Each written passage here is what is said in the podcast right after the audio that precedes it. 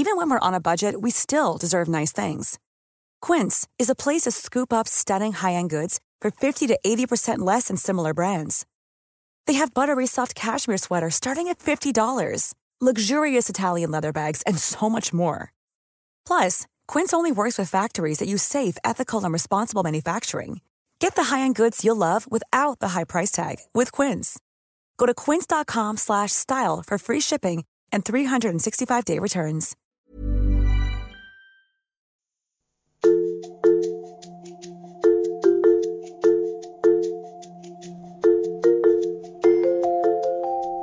D'avoir toqué à la porte de la maison de parents zen. Installez-vous dans ce petit espace douillet de parentalité zen et décomplexée.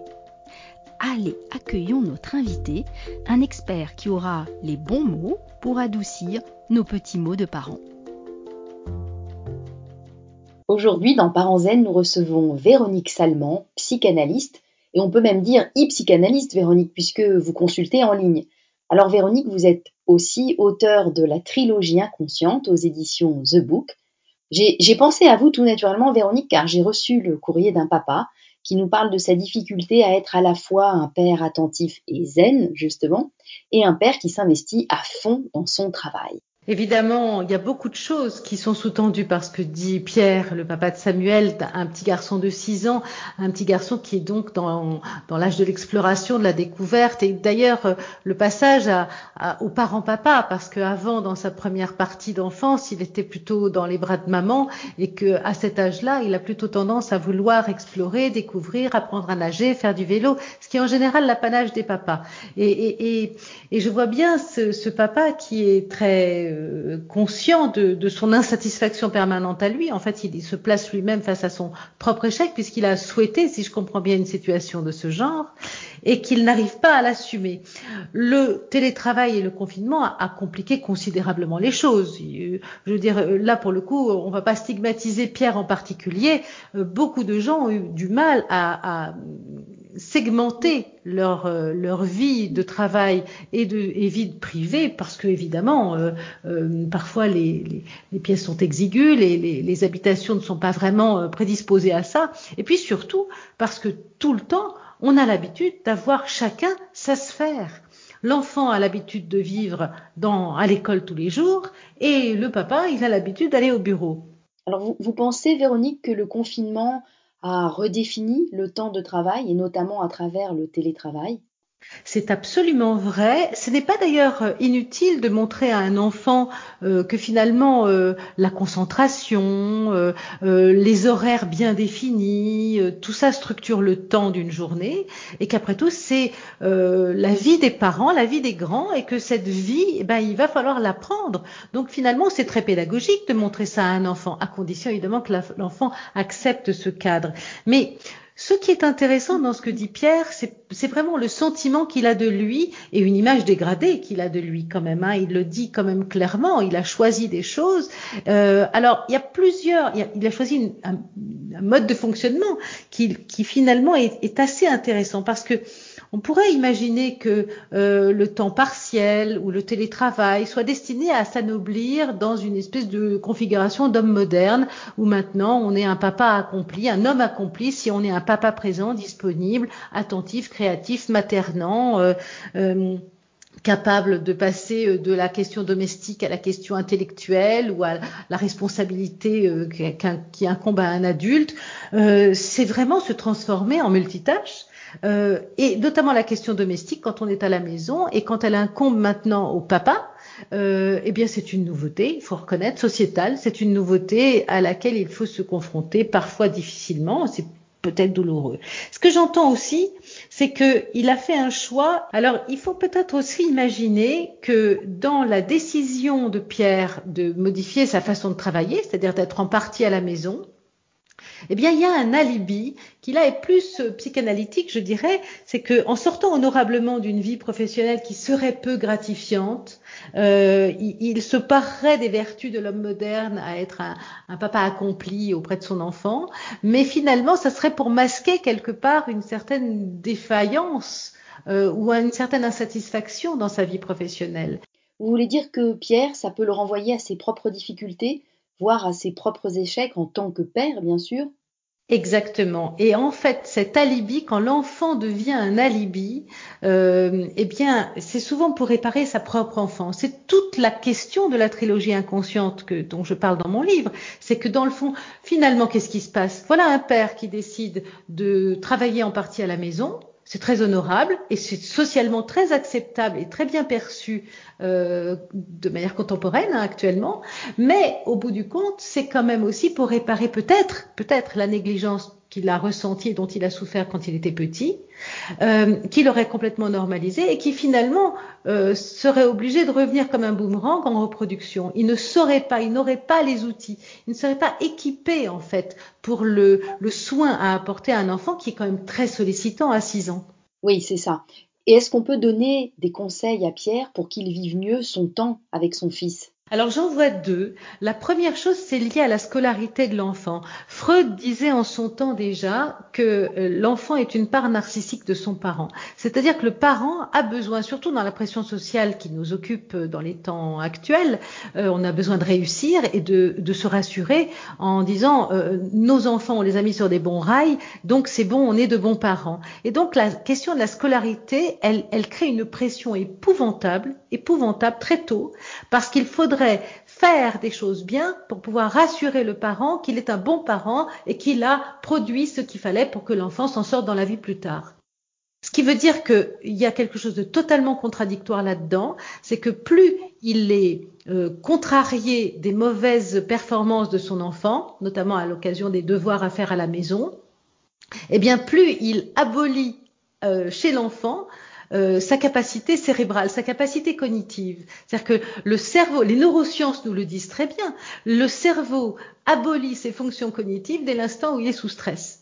Le parent aurait beaucoup plus intérêt à investir dans une relation euh, douce, bienveillante, patiente et peut-être un peu plus détachée de la pression sociale qui prévaut actuellement sur la scolarité pour que précisément l'enfant ait envie de découvrir et d'explorer cette scolarité. Mais si la menace sous-tend le résultat comme ça euh, qu'il faut donner à un parent, eh bien là en fait l'enfant ne peut pas. Il est trop petit, son cerveau est trop immature à 6 ans pour pouvoir supporter un état de stress en fait, il va se mettre en anesthésie totale.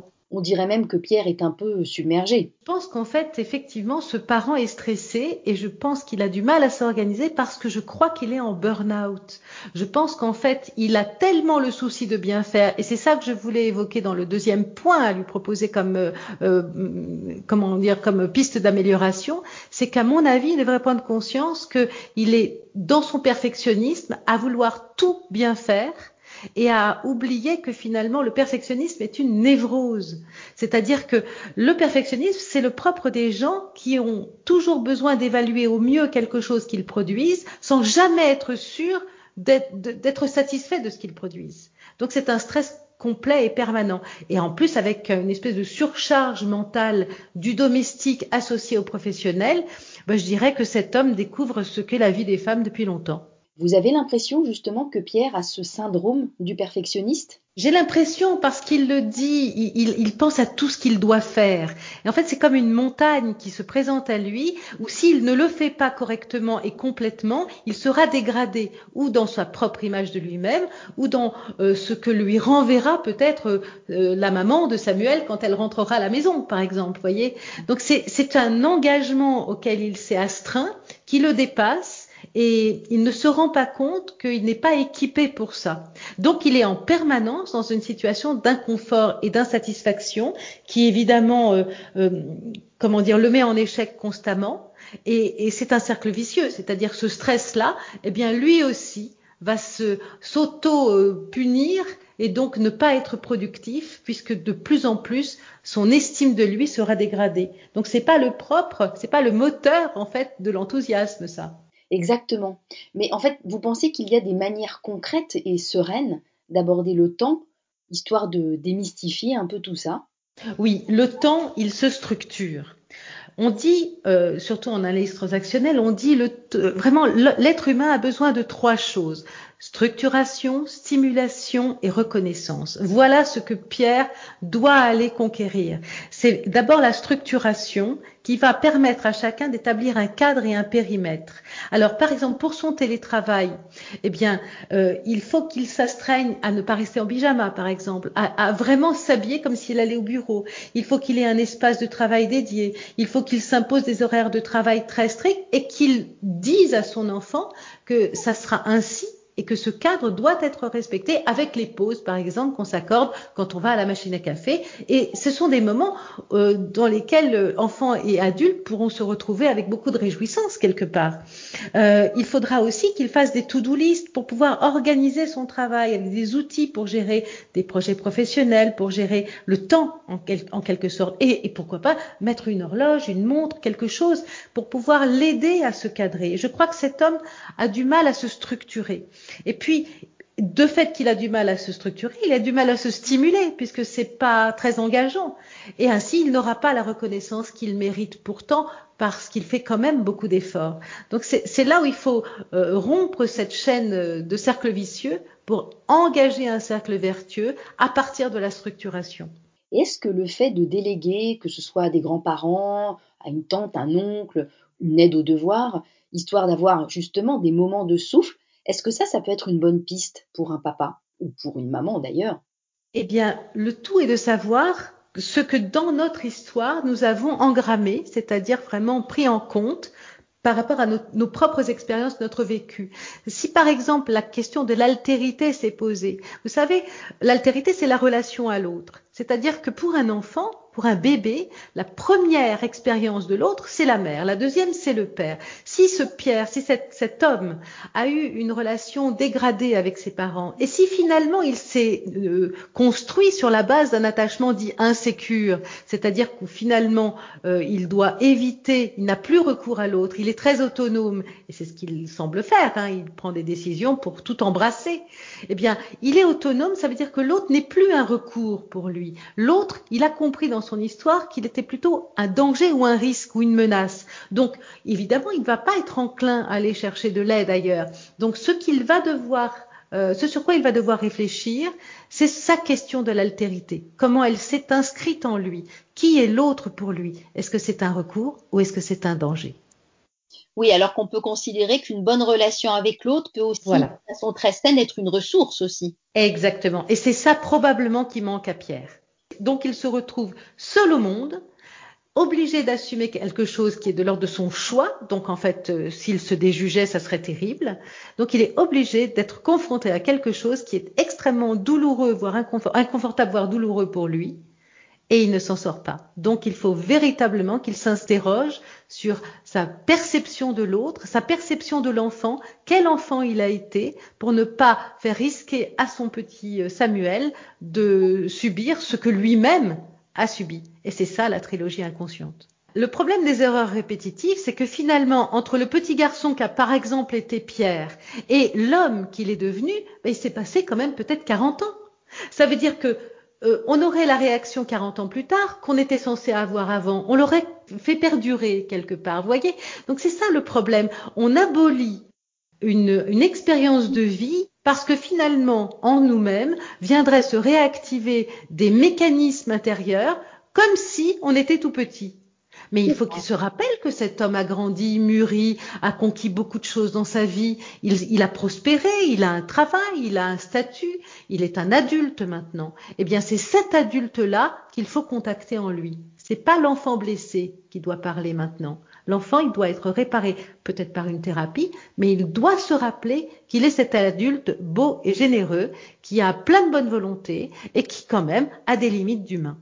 Oui, comme vous le dites, Véronique, il a de la bonne volonté, puisque un papa qui décide déjà de travailler à temps partiel, ce n'est pas si courant que ça. Donc, la bonne volonté, elle est là et elle est entravée par tous ces mécanismes, en fait. Oui, la bonne volonté n'est pas suffisante. l'amour pour son enfant n'est pas suffisant. La parentalité positive, elle ne se suffit pas de ça, elle s'apprend. Le problème, c'est que quand la motivation à réussir vient se contrechoquer avec l'enjeu décisif que ça représentera au nom du challenge qu'on nous a fait porter sur des épaules ou qu'on a euh, soi-même intégré, euh, là, pour le coup, on est en compétition avec soi-même. Je pense qu'il y a vraiment une nécessité maintenant à reconsidérer la parentalité dans une logique de coopération et non plus de compétition. Compétition, c'est-à-dire ni une compétition avec son enfant, c'est-à-dire que euh, on, ne peut pas se mettre en concurrence avec un enfant. Par exemple, mon enfant n'aurait pas ce que je n'ai pas eu, ça ne serait pas juste, donc je ne lui accorde pas, ce qui est une forme de compétition,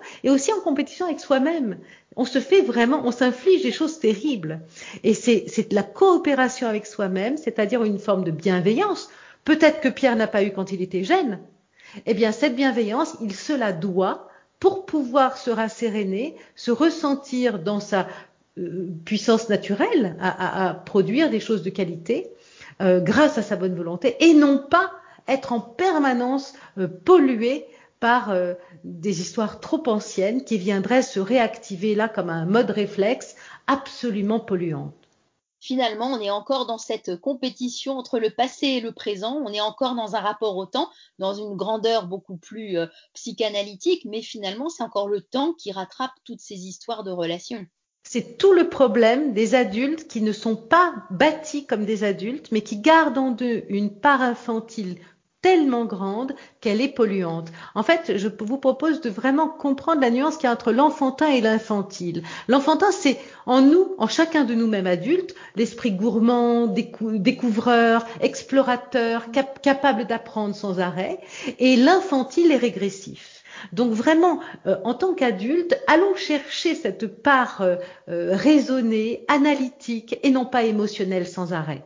Si vous pouviez offrir une phrase, peut-être un peu comme un mantra, quelque chose que Pierre peut s'approprier, se répéter, peut-être pour s'adoucir, en tout cas pour s'apaiser, qu'est-ce que ça pourrait être? Pour être aimé, je dois me rendre aimable à mes propres yeux. Je suis quelqu'un de bien.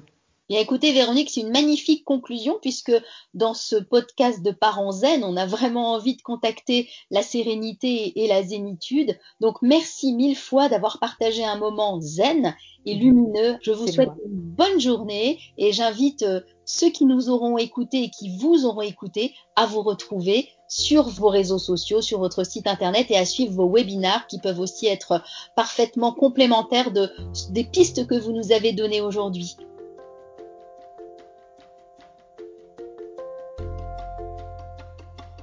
Merci d'avoir passé ce moment dans la maison de parents. J'espère que vous avez laissé la bienveillance et la zénitude de notre invité infuser en vous. Revenez quand vous voulez, abonnez-vous, écoutez-nous sur vos plateformes préférées ou sur le site de Podcasters Media et surtout n'hésitez pas à nous mettre des étoiles. À dans 15 jours.